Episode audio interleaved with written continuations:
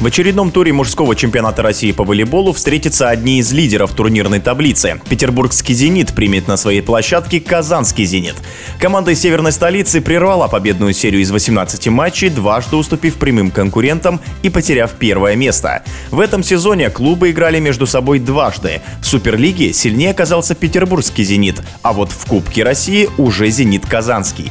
Своим прогнозом на субботний поединок и весь чемпионат в целом в эфире спортивного радиодвижения делится обладатель Кубка мира, чемпион Европы, ныне директор Нижегородского клуба АСК Дмитрий Фомин. Я думаю, как играли, так и будут играть.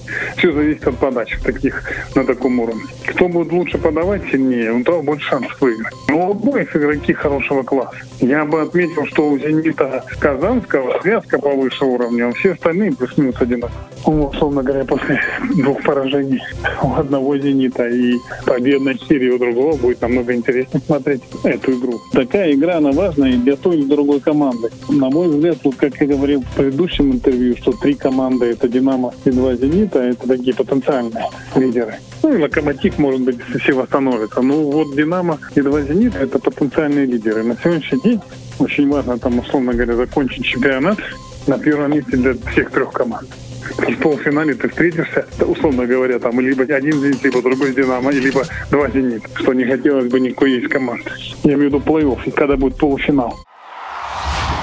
В эфире спортивного радиодвижения был обладатель Кубка мира, чемпион Европы, ныне директор Нижегородского клуба АСК Дмитрий Фомин. Решающий